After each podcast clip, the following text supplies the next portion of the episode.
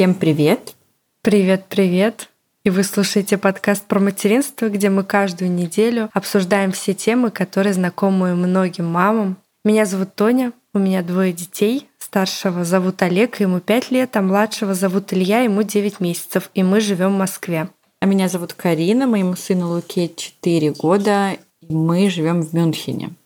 Мы сейчас с Тони обсудили, что какая-то дождливая осень выходит, и вот у нас на фоне мы слышим, как э, идет дождь, поэтому если вы слышите тоже наш дождь разный, у меня мюнхенский, у Тони московский, то присоединяйтесь к нашему теплому кругу болтания под дождем. Карина уже зажгла нашу свечку. Да. Подкастерскую. Так что у нас тут, правда, очень уютно. Схожу на этой неделе, куплю еще. Да, я стараюсь поддерживать такой наш с тобой осенний уют. А, мы хотели поблагодарить всех наших слушательниц, которые поддерживают нас. Мы очень ценим вашу поддержку а, в виде покупок нашего осеннего гайда. Мне не нравится слово гайд, потому что это сразу напоминает про этих блогеров, да, все же у нас файл с идеями для мамы и детей. И, кстати, это была у нас такая запасная идея с Тоней, сделать какой-то продукт, чтобы наши слушательницы могли купить и таким образом нас поддержать. Конечно, мы потратили на него достаточно времени и сил а в плане сверстать все это, чтобы это выглядело как-то симпатично и вдохновляло. Но при этом на данном этапе это самый популярный лот, как нас поддерживают наши слушательницы. Вы покупаете этот файл, за что вам большое спасибо. Видимо, нам придется теперь каждый месяц что-то подобное придумывать, потому что таким образом нас поддерживают гораздо чаще, чем подписываются на Бусти или оставляют чаевые. Поэтому мы бы все же попросили бы вас подписаться на нас на Бусти. Как вы видите, у нас там есть такая четкая цель. Нам нужно, чтобы нашему монтажеру было что покушать в следующем месяце. Пока не хватает. Я уже, видишь, пытаюсь давить на голод монтажера. Ищу болевые точки целевой аудитории. Ну, на самом деле, шутки шутками, но да, мы хотим продолжать наш подкаст. Рекламных запросов у нас все еще нет. Поэтому а вы наша последняя надежда на продолжение нашего подкаста. Да, будем всеми силами держаться на плаву. Честно говоря, я сама очень хочу. Я думаю, что некоторые наши слушательницы такие подумали, ну вот, и они туда же выпрашивают деньги. Я сама очень хочу, чтобы у нас была хоть одна какая-то рекламная интеграция, и я могла бы на хотя бы два эпизода перестать выпрашивать деньги, потому что нам тоже некомфортно с Тоней.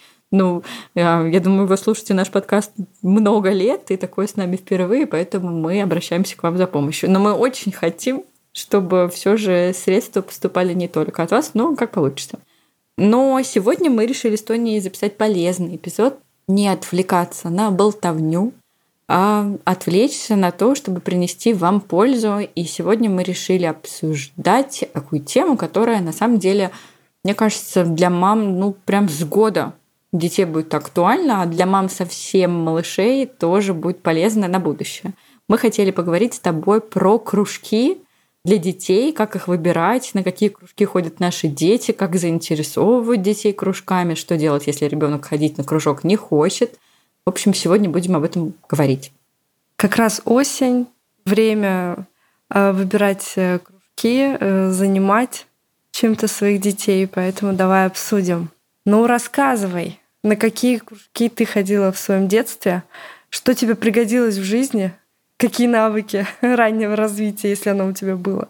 Да, это интересный вопрос, потому что, с одной стороны, я ходила на большое количество кружков, и я не помню, мне кажется, я рассказывала в каком-то эпизоде, что в школе моя неделя была такой, что у меня не было ни одного свободного дня в неделю, в котором бы не было кружка.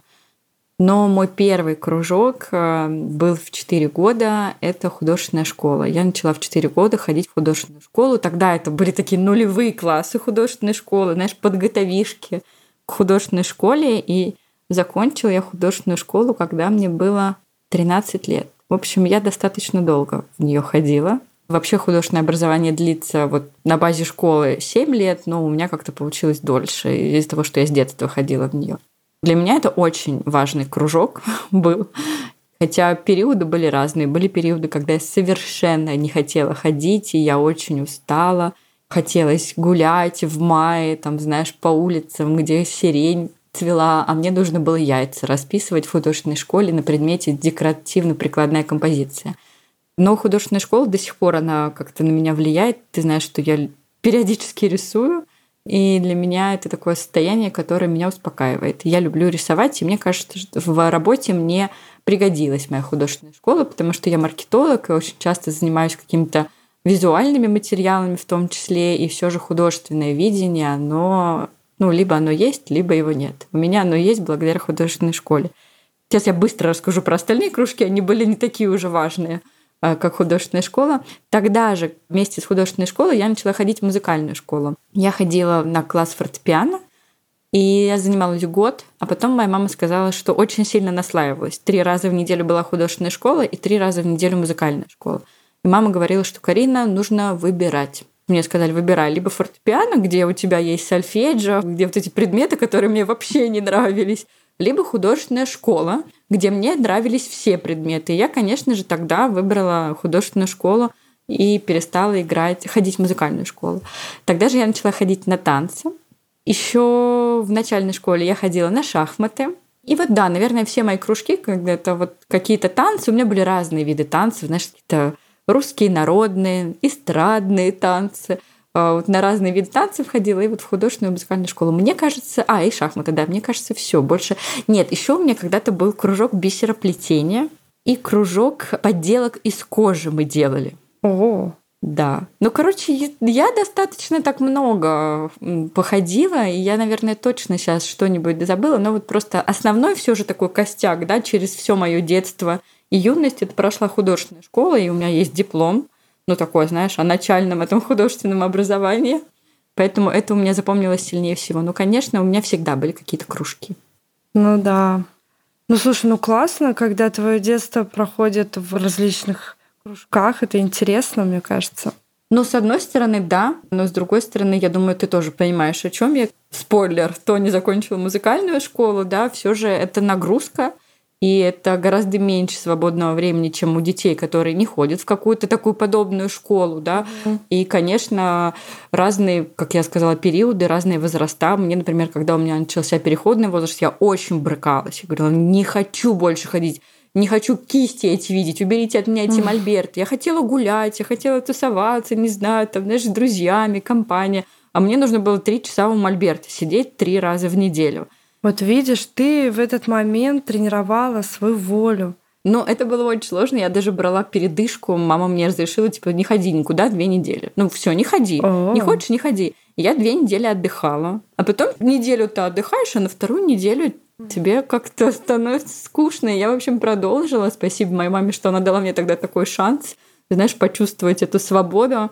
Это мудрое решение. Да, но в целом были разные периоды. И у меня были тоже подружки детства, которые ходили в музыкальную школу. Я тоже помню, mm. как они страдали, потому что в отличие от художественной школы, в музыкальной школе тебе еще нужно и домашние задания делать. Да, То да, есть мы-то из художки с собой не брали ничего рисовать, мы рисовали все в школе. А вы-то еще и дома наигрывали свои гаммы. Расскажи про свои кружки. Да, значит, я ходила в музыкальную школу. Я тоже пошла в музыкальную школу очень рано, в 4 года. По таким трагическим обстоятельствам мне нужно было разрабатывать сухожилие, и меня вот отдали в 4 года разрабатывать его. Я его повредила, упала на стекло. И да, вот с 4 до 13, получается, тоже лет я занималась музыкой практически ежедневно. После школы я ходила то на фортепиано, то на сольфеджио, на музыкальную литературу, на хор. И ты знаешь, я, честно говоря, никогда не задумывалась даже, знаешь, нужно мне это или не нужно. Это было вот как-то в моей жизни, вот как само собой разумеющееся. Я вот Сейчас вспоминаю, у мамы много спрашиваю про этот период своей жизни, потому что у меня сейчас ребенок растет, у меня возникают какие-то трудности, да. Короче, я у нее спрашиваю, мама, вот как я ходила, была ли у меня какая-то адаптация, были ли у меня какие-то срывы? Она говорит, нет, ты знаешь, ты вот ну, такой человек была, что надо, значит, надо. Вот, ну, то наверное... есть вообще не было у тебя даже такого, что ты пыталась сбрыкнуть и сказать не хочу нет, больше? Нет, ты знаешь, я еще такая, что я очень за людей всегда цепляюсь, и у меня там уже была своя тусовка какая-то своя компания, друзья. Я просто, чтобы так взять это все и бросить, это было не про меня. Да, еще я ходила на танцы, да. Я вот где-то с 8 по 11 класс я ходила на танцы, R&B, современные танцы. Тоже, кстати, очень даже интересный опыт. Потом бисероплетение, ты вот сказала, я тоже вспомнила, что ну, это какие-то такие, знаешь, пробные истории, не особо углубленные. Ну почему? Ну это тоже важно. Я думаю, мы потом тоже, поговорим, да. почему вот эти пробные истории тоже должны быть в жизни детей. Да, еще я что-то выжигала из дерева. Я не знаю, как это называется. Так и называется выжигание из дерева, да? так и называется. Да, ну вот, я еще выжигала из дерева. Я, кстати, на выжигание не ходила. Вот у нас это было все в одном здании, бисероплетение, потом кожа и выжигание по дереву. Я на выжигание не ходила, я почему-то думала, что это кружок для мальчиков, знаешь, у нас там только мальчики. Районный дом культуры, где все это развивашки собраны. А, еще я ходила на вокал, я вспомнила тоже, я ходила на вокал. И как, нравилось тебе петь? Да, я пела. А я очень стеснялась, я ненавидела петь, я ненавидела петь. У меня для девочки достаточно низкий голос. Все девочки пели в сопрано партии, а я всегда альт. Альт — это такой низкий мужской, ну, как бы, баритон, не знаю, как объяснить. И я всегда так этого стеснялась. Ну что же я... Мне тогда нравилось. Я, я даже выигрывала какие-то конкурсы, призы, там дарили мягкие игрушки. Я все это очень любила. Ну, в общем, мы с Тони подвели итоги, что мы были заняты в детстве. Очевидно, что для наших детей мы предполагаем, наверное, такое же, да? Я думаю, что да, тем более сейчас у нас э, такое время, что детям, мне кажется, по большому счету это и необходимо ну не то чтобы их э, как бы загружать, но давать право выбора, возможность выбирать то, что им нравится. Сейчас есть для этого все возможности, я имею в виду. Да? В каждом районе куча всего на выбор. Это мы сейчас с тобой вспомнили наше детство, где у нас был один дом культуры, где у нас там вот вырезание по дереву, бисероплетение, а сейчас... У меня была детская школа искусств, да. она называлась. Детская ага, школа искусств. У меня вот какой-то дом культуры, наверное, я уж не помню. А сейчас у меня даже в доме есть ментальная арифметика, понимаешь, для детей с трех лет. И я вот сижу и думаю, надо нам это или не надо. За угол зайдешь там скорочтение, вот раннее обучение чтению. И думаешь, тоже надо тебе это или не надо. Да, сейчас выбор большой. На какие кружки у тебя уже Олег ходил и ходит сейчас? Я бы хотела, чтобы ты подчеркнула на самых первых тоже, потому что у нас много слушательниц с малышами. Слушай, я назову вот прям самые свои любимые, потому что мы попробовали многое, но я бы не хотела так углубляться. Но то, что я считаю важным, и то, что мне понравилось, как времяпрепровождение своего ребенка и мое, потому что все-таки мы ну, все понимаем, что, наверное, маме это нужно больше, чем ребенку. Там в возрасте года, полтора-двух лет мне очень понравился музыкальный кружок для детей от э, годика, по-моему. Мы тогда жили в Вене, у нас был вот такой музыкальный э, кружок, он основывался на логаритмике. Это когда детки под музыку изучают э, слова животных, песенки какие-то поют, все это сопровождается таким аккомпанементом, да, под фортепиано. Такое вот занятие детям, которое им и нравится, и полезно для них в этом возрасте. Олегу очень нравились эти занятия, несмотря на то, что мы их э, покинули с позором. Я, по-моему, как-то рассказывала, что у Олега начался такой период, что он не знал, как проявлять свои чувства и эмоции. И он так радовался этим детям на кружке, когда их видел, что начал толкать, пинать, еще что-то. Ну, то есть полтора годика там тяжело еще совладать чувствами, особенно когда ты их путаешь в моменте. И вот, и я это что-то я так э, распереживалась на этот счет, что вот мой Олег себя неправильно ведет, и мы не ходили больше. А плавание? Олег же у тебя плавает прям с рождения. Да, да. На плавание я ходила еще во время беременности, и мне настолько нравилось это занятие, оно меня так успокаивало и умиротворяло, что я решила, что родится у меня ребенок, мы с ним будем вместе плавать. То есть это не были какие-то занятия с э, тренером, как это модно сейчас, да, грудничковое плавание. Это были просто заплывы с младенцем. Нет, конечно, первые занятия это были в группе занятия. Я смотрела, как э, тренер объясняет, э, как нужно обращаться с ребенком в воде, а уже последующие занятия я сама им проводила, если так можно сказать. Вот, да, и он у меня плавает примерно с трех месяцев. Даже нет, наверное, даже раньше. С месяцем мы первый отпуск у нас был, когда Олегу был месяц, мы уже тогда плавали, и вот в три вернулись в Вену, и уже с трех плавали с ним еженедельно. Не знаю, нужно ли это всем поголовно, я просто получала кайф. И я видела, что и мой ребенок от этого кайфует. И вот как-то для меня это было основное в выборе занятия для нас двоих. Потом, значит, мы пошли на гимнастику. Гимнастика для детей, и это, знаешь, тоже больше было похоже. Просто мне сейчас э, тяжело сравнивать гимнастика, которая в России, в Москве в частности, да, вот эти гимнастические центры с э, вот этим оборудованием современным, и то, что в Европе. В Европе это спортивные залы, которые находятся в здании школы. Не знаю, в Европе, вот в Вене в частности. Это спортивный зал. А, в этом зале такие самодельные какие-то спортивные снаряды. Да, спортивные снаряды с лесенками. Ну, то есть вот какое-то такое вот а, занятие очень веселое для детей, где они просто сходят с ума. Но при этом потом силу выбрасывают, уже неплохо. Да, да, да, да. Что-то даже там тренируют. Например, кстати, после того, как мы ходили на эти занятия, я посетила а, семинар всем известной нашей э, нейропсихолога всей Руси. Она говорила, что самое полезное, что может быть для мозга, это хождение по бревнышку, ровное хождение, держа баланс. Вот, и как раз э, вот эти все навыки прокачивали очень хорошо в этих спортивных залах. У них были любимые вот эти полосы препятствий, где детям нужно было в пол это лава поиграть или пройтись по этому уз, узкому бревнышку. Вот поэтому я думаю, что в этом тоже был какой-то классный смысл. Потом что? Вот сейчас мы э, ходим на хоккей. Это уже достаточно такой серьезный опыт в жизни Олега происходит. Это уже спортивная секция, профессиональная. Пока у нас адаптация была первый месяц, я говорила, да, что пока я с ним хожу, мы привыкаем к новой обстановке, к тому, что его окружает много детей. Вот тоже, знаешь, когда люди спрашивают, а почему хоккей? А почему вот не футбол? Или там, а вот как ты думаешь, моему ребенку подойдет хоккей? Всегда нужно ориентироваться на своего ребенка. У меня ребенок с детства жил в атмосфере вот этой игры. То есть у него папа играет в хоккей, дедушка. Он видит это у себя дома то есть клюшки, шайбы, он с этим играет с 8 месяцев. И как бы у меня не было уже другого варианта, кроме как э, отдать его в секцию по хоккею. Угу. Вот, поэтому даже наши слушательницы иногда спрашивают какие-то советы вот касательно своих детей. Я не могу их дать, вот правда. не могу. Нужно всегда ориентироваться на своего ребенка.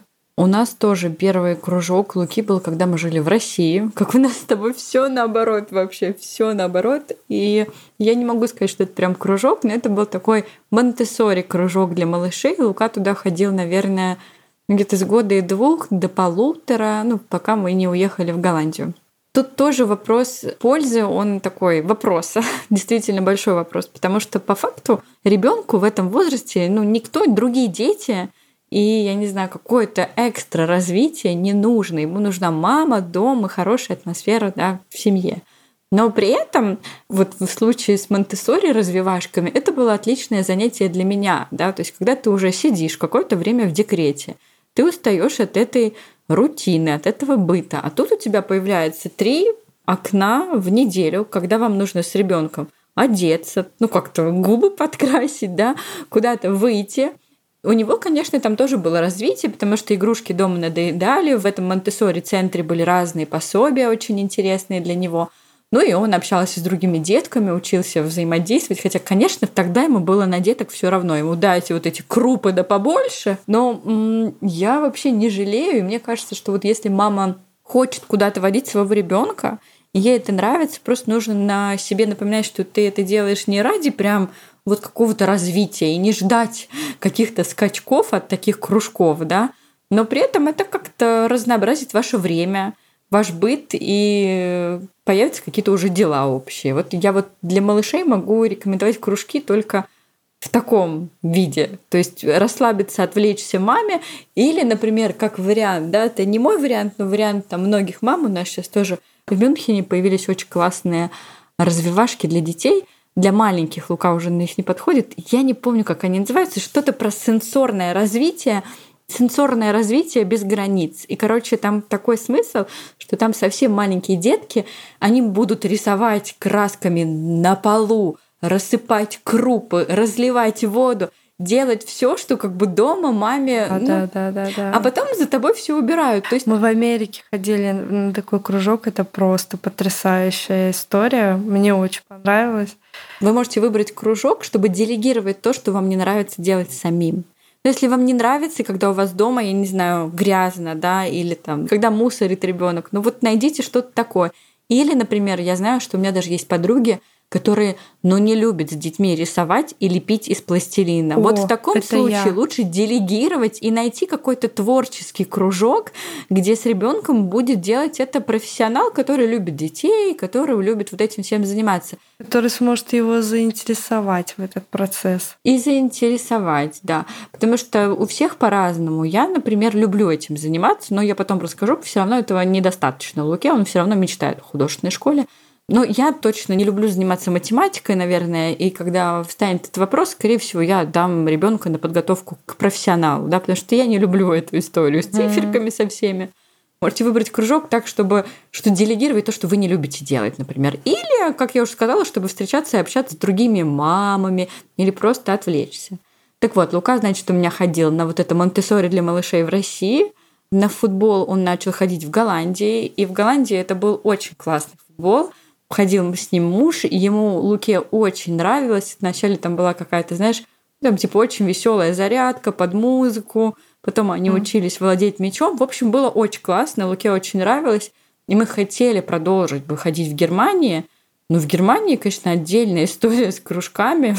Но я не знаю, это прямо отдельный эпизод можно про это рассказывать.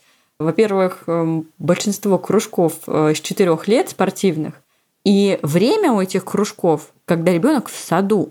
То есть тебе нужно ребенка забирать раньше из сада, найти кружок, я не знаю, в субботу или воскресенье или после сада, вот такой стандартный немецкий кружок, который какой-нибудь официальный, да, то есть не какие-то бизнесмены открыли, вот футбол, да, например, футбольная секция. Это очень сложно найти в удобное время, я как бы до сих пор не нашла, поэтому э, мы живем без футбола. В том году Лука начал ходить в театральную студию, Ему нравилось, и он проходил год, но мне было не очень удобно по логистике, честно говоря. То есть тогда я только приехала в Мюнхен, и я такая думаю, ну, 45 минут ехать там до кружка, окей. На самом деле нет. И сейчас я это понимаю, но я не понимала этого тогда, поэтому мы решили в этом году не продолжать занятия в театральной студии. Лука ходит в голландскую школу, я не знаю, кружок это или нет, это голландская школа, да, это уже второй год, три часа в неделю по пятницам, там он играет, рисует, э, слушает, э, как учитель читает и учится голландскому языку. На этой неделе, как нам пришла эта идея про кружки говорить, я записала Луку на два пробных занятия. Возможно, я до сих пор неправильно произношу. Господи, Википедия, поставь ударение. Капоэра. Короче, это бразильское национальное боевое искусство. И в этом очень мило, да, что русский мальчик в Германии будет ходить на бразильское боевое искусство. Вот, я записала его на пробное занятие вот этой штукой, назовем ее так, бразильской борьбой, да.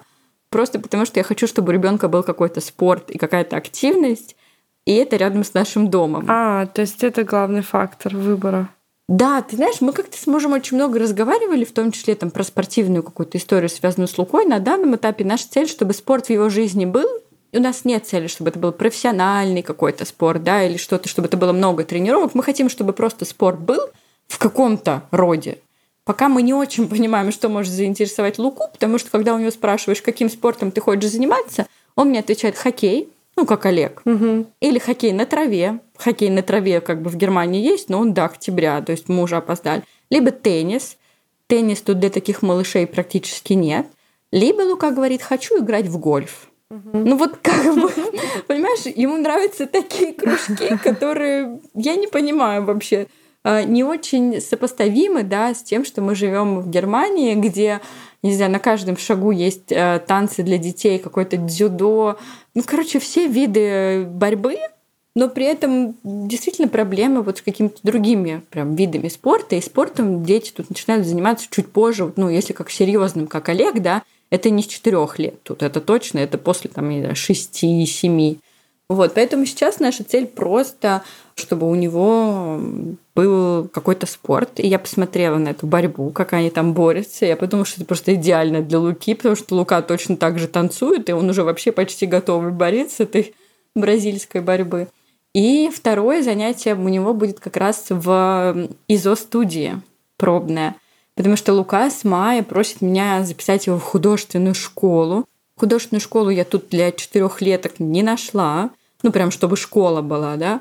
Я решила, что он пока походит на какие-то вот такие рисовашки, угу. где он будет рисовать, лепить из глины. Ну, а потом, если захочет продолжить, то, конечно, буду искать уже художественную школу. Но вот моя подруга в Германии, она дала уже сына Леви, это друг Луки, он начал ходить в музыкальную школу прям в настоящую, вот а, ну, в этом году, то есть тоже в 4 года. Я как-то с музыкальной школой пока не пойму.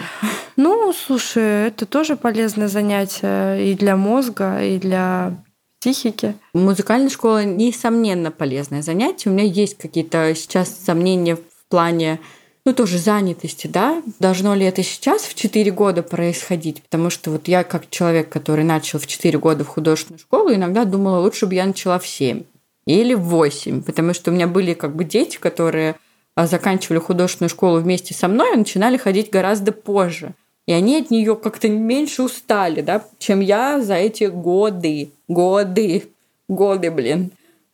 Я хотела с тобой обсудить мы уже рассказали, да, на какие кружки ходят, ходили наши дети, на какие ходят сейчас. А, да, вот сейчас у Луки пока только голландская школа и остается. И вот эти пробные посмотрим. Буду держать вас в курсе, как у него пойдет с этой борьбой. Просто мне смешно. И да, и с художественной школой.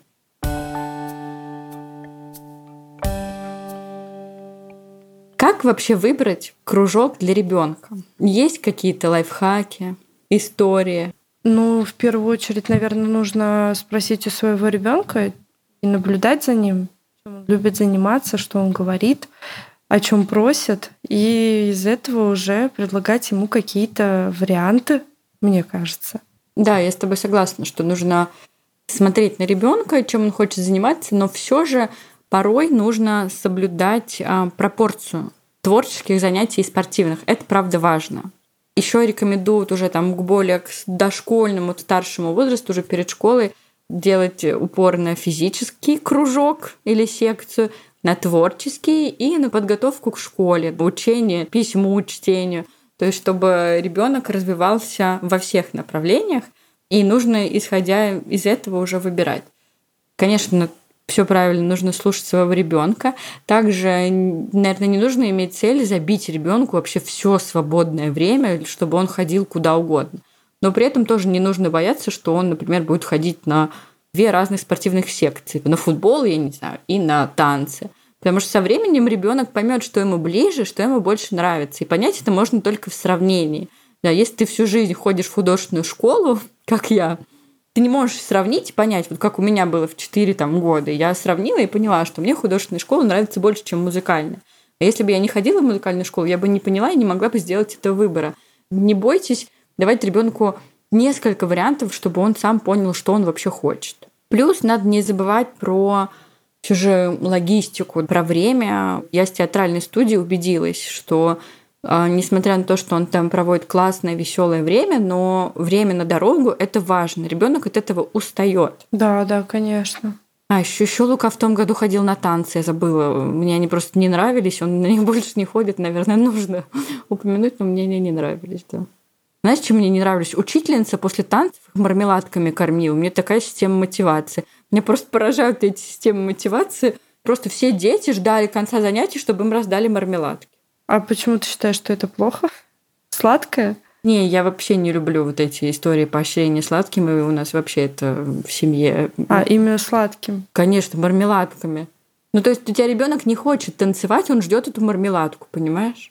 Ну вот ты знаешь, многие сейчас говорят, что дополнительный стимул это неплохо. Но я не говорю, что это должно быть сладким, да, поощряться. Но вот, допустим, у нас Олег, между прочим, зарабатывает себе медальки.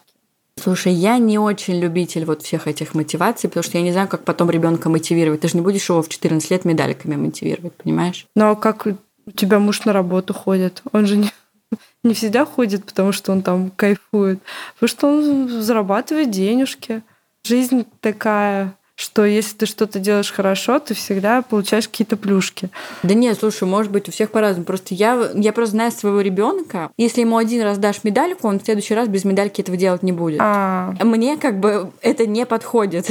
Ну, кстати, вот возьмите на заметку, у кого высокочувствительные дети, чтобы дать ему опыт какой-то прожить. Допустим, ребенок очень стесняется, или ребенок замкнутый, необщительный, вот высокочувствительный, в общем. Есть такие дети.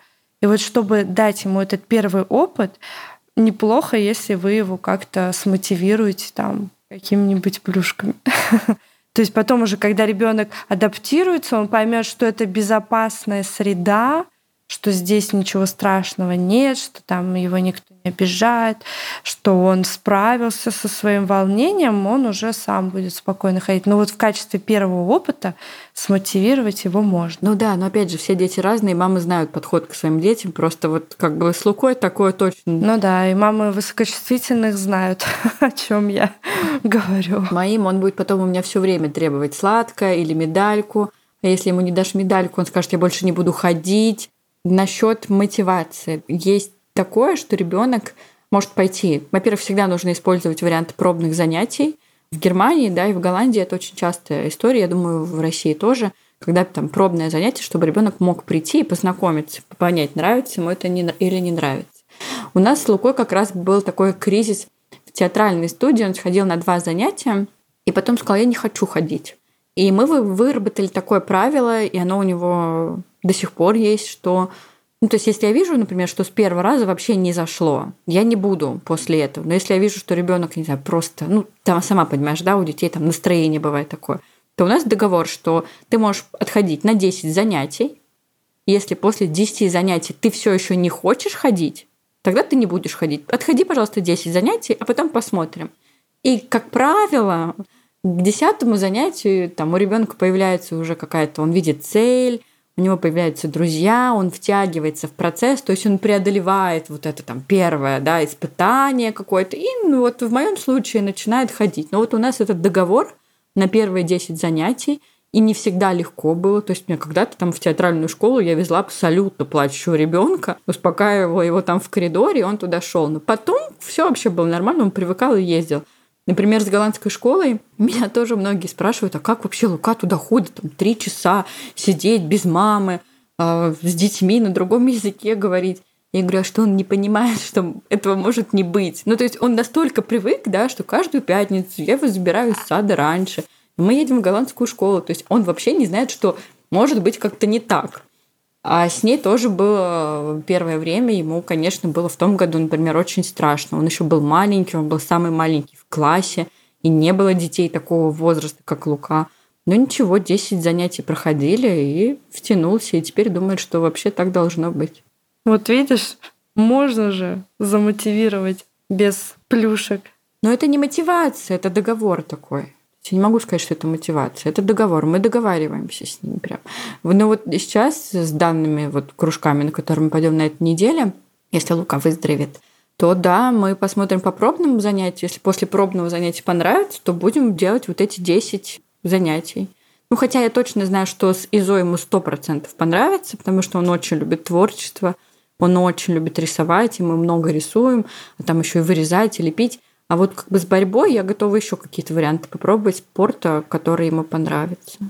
У Олега с борьбой была интересная история. В садике открыли секцию, уж не помню, как называется точно, но копашный бой там.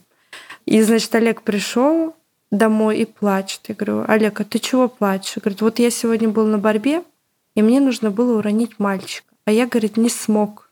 Вот что это такое? Все мальчики дрались, а я не смог его это очень как бы впечатлило. И я поняла, что, наверное, да, борьба это не его. Да, у нас то же самое было, когда ему сказала, что его пригласили. Это отдельный разговор, да, как я мотивирую ребенка на первый поход на кружок. А, расскажу потом. когда я выбирала борьбу и сказала ему, что вот у нас есть приглашение, да, на вот это боевое искусство, он сказал, мама, я туда не пойду, там что нужно бить детей, драться. А как раз вот эта капуэра, не знаю, как это правильно называется, она про то, что там борьба без прикосновений, и ты как бы не дерешься, ты учишься уходить от удара. Немножко по-другому построено. То есть они сами друг друга даже не трогают, не бьют. То есть они там просто так вжух, вжух, знаешь, уходят от ударов разные позы делают, там вот эти колеса. Ну, в общем, я ему показала видео. Это вот к вопросу, как я мотивирую ребенка своего на новый кружок. Я записалась на пробное занятие. Мне пришло письмо, типа там на немецком. Дорогой Лука, приглашаем вас на первое пробное занятие там по такому-то такому-то адресу. У меня чехошка там на фоне начала храпеть, но ничего. Я ему говорю, Лука, тебе пришло приглашение? Да, на, смотри, вот на такую штуку. Он такой, я не знаю, что это такое, я не пойду. Я говорю, давай посмотрим видео, как детки занимаются. Вот у меня с Лукой это всегда срабатывает. Я нахожу самые классные видео, где там очень все весело и интересно. Я говорю, посмотри. Он такой, это они прям тут так занимаются? Я говорю, да нет, это во Владивостоке, у нас другое, вообще другой зал тут в Мюнхене за углом. И то есть мы посмотрели несколько видео на Ютубе, ему понравилось. Он такой, ну давай попробуем сходить. Все, теперь он каждый день мне говорит, мама, когда я пойду, когда я пойду, когда я пойду.